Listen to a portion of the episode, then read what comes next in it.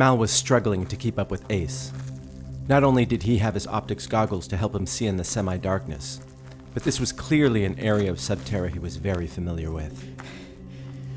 Slow down, huh? We gotta find Hazel before they do. Do you even know where we are? Ace stopped and looked around at the dimly lit terrain. He turned to Mal and said with absolute certainty Sublevel 23, Quadrant Alpha Domino. Really? Ace grabbed her hand and put it on the smooth surface of the cave wall. Here, feel that? This is an old lava tube. You can only find those on 23.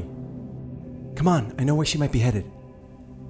Ace continued on, but kept a slower pace. Where is she going? I think she might be going back to the junction, where I live. You live near here? Where do you think I live? In the chute? They don't really like bunker orphans there. Oh, it, it's just. How do you survive down here? There's no way. I get by. Why do you think she'll go there? It's where I activated her. Deke, a a friend, told me bots will go back to their spawn point if they're damaged or lose primary contact with their master. Ace and Mal exited the lava tube and moved into a larger cavern. There were several abandoned digging vehicles and ore processing machines there, damaged, rusted, and dormant. A few of them were charred black from some long ago fire or explosion and covered in a fine layer of silica. Beyond the machines, the cavern opened into a wide expanse of jutting limestone stalagmites. They could hear the sound of dripping water falling from high above. There were several white crystal formations that glittered in the half light. Look! Calcite crystals. Aren't they beautiful? My mother called this place the Boneyard. Your mother. Ace pointed at a recessed portion of the cavern, covered partially by a thin outcropping of dolomite. I was born. I was born right over there. You were born here? It's one of the only places you can find water on this level. She didn't have much of a choice. Mal looked out at the small pools of water. They were murky and filled with sediment. But this water. It's. Ace just turned away and kept walking before she could finish. Mal took a final look at the place, peering closely at one of the larger calcite crystals. The white shards bloomed up and out like a frozen flower. She turned away from the scene and jogged to catch up with Ace, her feet splashing in the shallow puddles of dank water. Suddenly, Ace stopped moving and held out his arm to stop Mal. What? Ace quieted her with a look. Then he turned his optics toward the high ceiling of the cavern, well above the ribbon of dolomite. Mal looked up, but it was just an inky void of darkness. Then there was a sound, clearly audible over the intermittent drips of water. Small flecks of gravel and silt rained down from above, sliding across the dolomite and plunking onto the cavern floor. There was another gritty hiss, and more small stones fell, some of them splashing into the shallow pools of water. Someone or something was up there, moving, watching them, stalking them. Ace moved his hand slowly up to his optics goggles and made a slight adjustment. He locked in on something up high. Ace whispered, It's Hazel! Mal saw Ace smile when he spotted her. What are you waiting for? Call her. Ace was just about to whistle when he took a second look and stopped. No, they got to her. Carter? How can you tell? Is she hurt?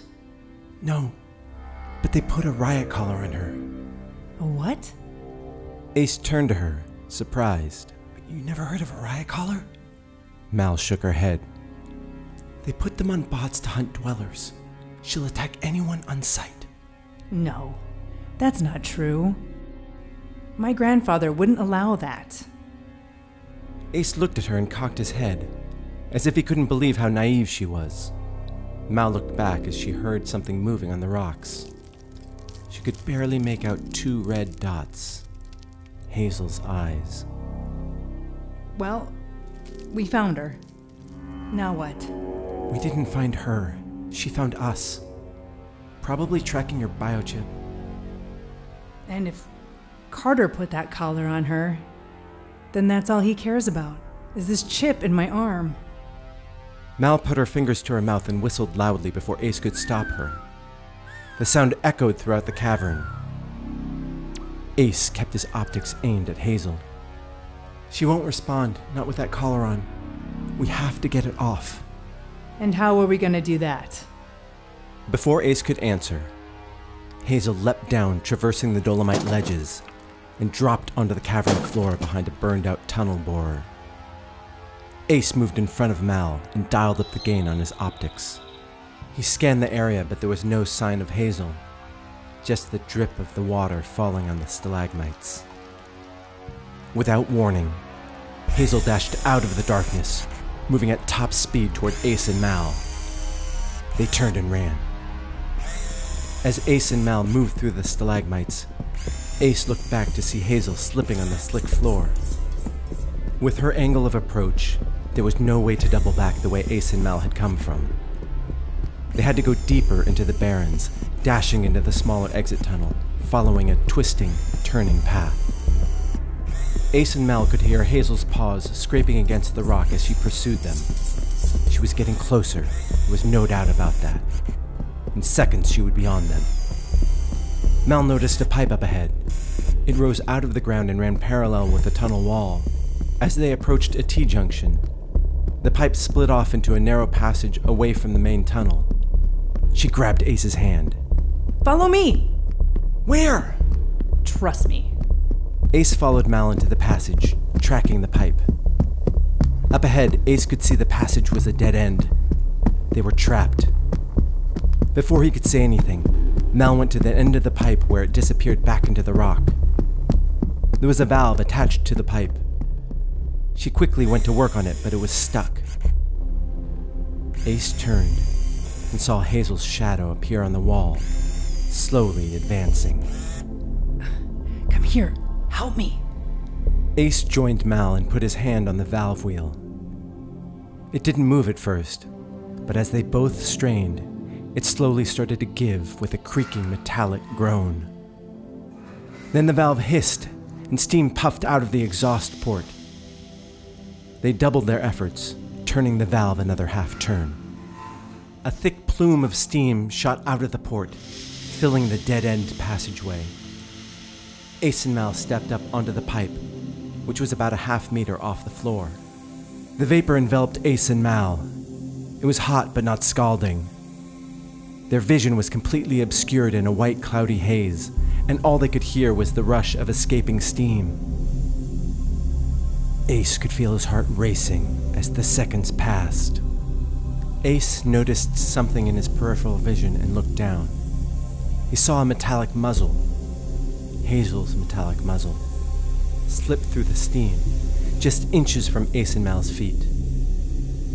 They both held their breath, not daring to move a muscle. Hazel's head pushed through and tilted down, panning the area. Ace could see the steam had fogged the optical layer of Hazel's eyes. That must have obscured her vision, and the hot steam would be problematic for her heat scanners. Ace let out a slow breath.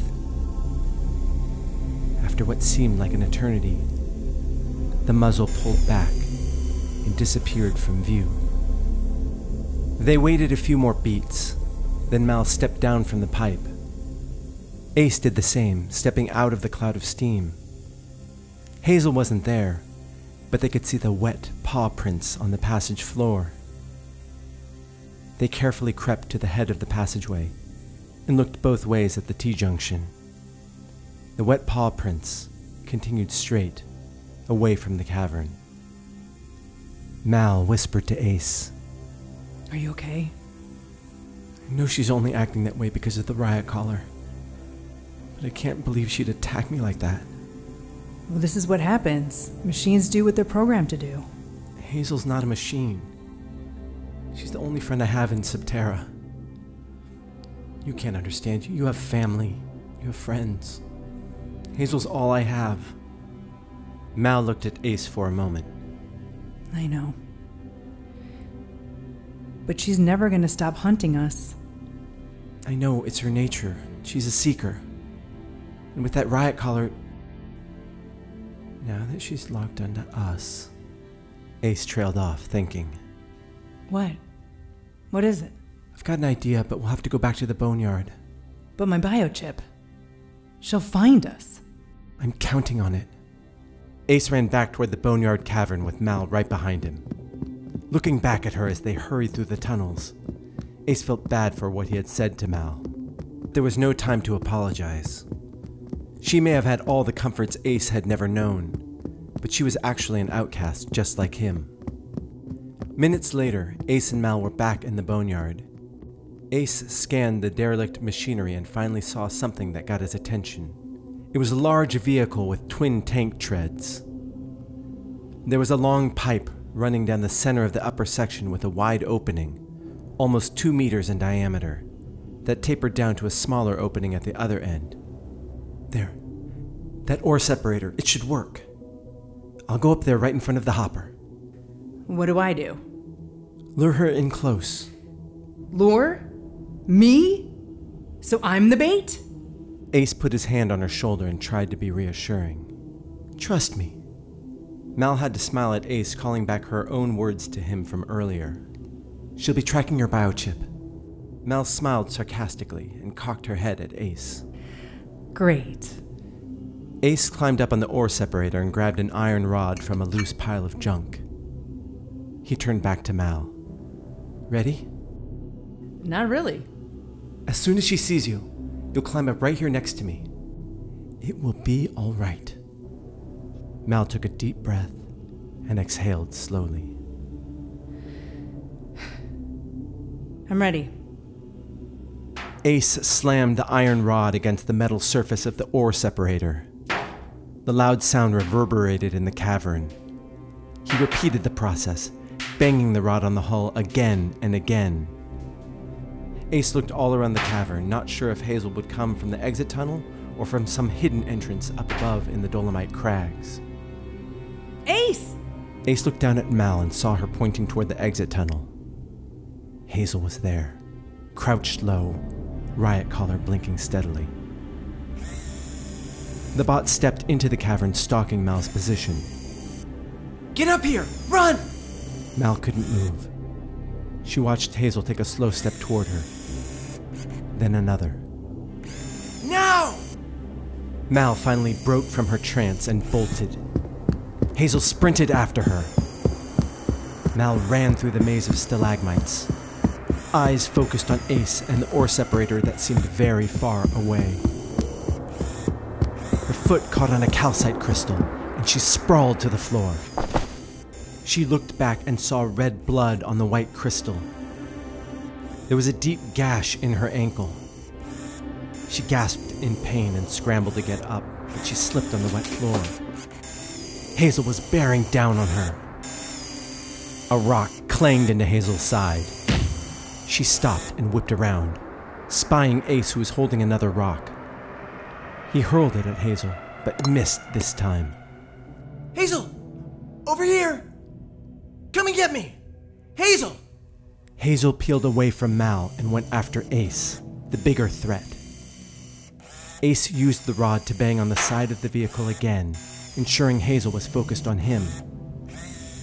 He backed up, positioning himself at the large end of the hopper, and watched as Hazel bore down on him.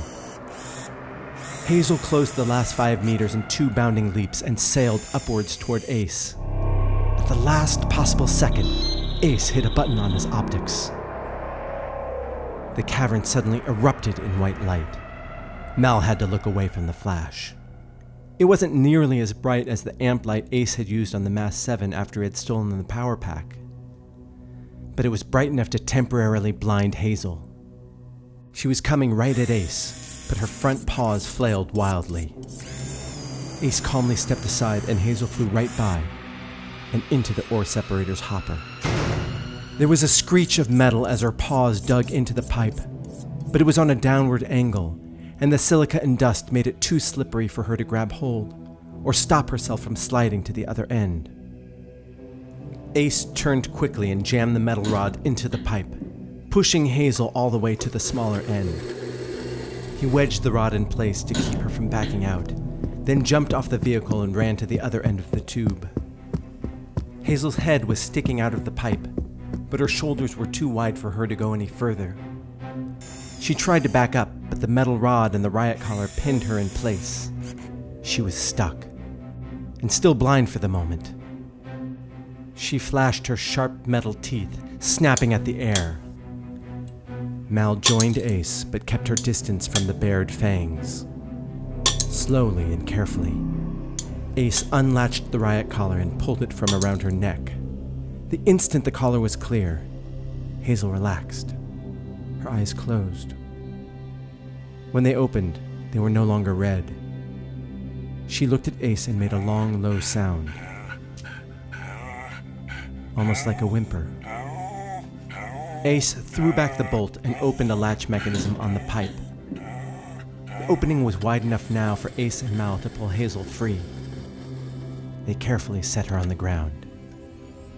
They could hear her core systems resetting. She moved a paw but lacked the power to get to her feet. Hazel's head turned slightly and she saw Mal's bloody ankle. Again, she made that whimpering sound. Mal carefully ran her finger down Hazel's right foreleg and pressed the button at the joint. The panel on her ribcage slid open. No. They got it. They got the chip. Ace looked over and saw that the compartment was empty. What do we do now? I've got some unfinished business with Carter. They could be anywhere. We'll find them. How? Mal looked over at Hazel, who stepped toward them and sat obediently. She'll find them. Mal grabbed the riot collar and held it down in front of Hazel's nose. Hazel suddenly became alert, her eyes scanning the collar. Her nostrils opened as her scent receptors hummed. Mal uttered a single word a command. Seek.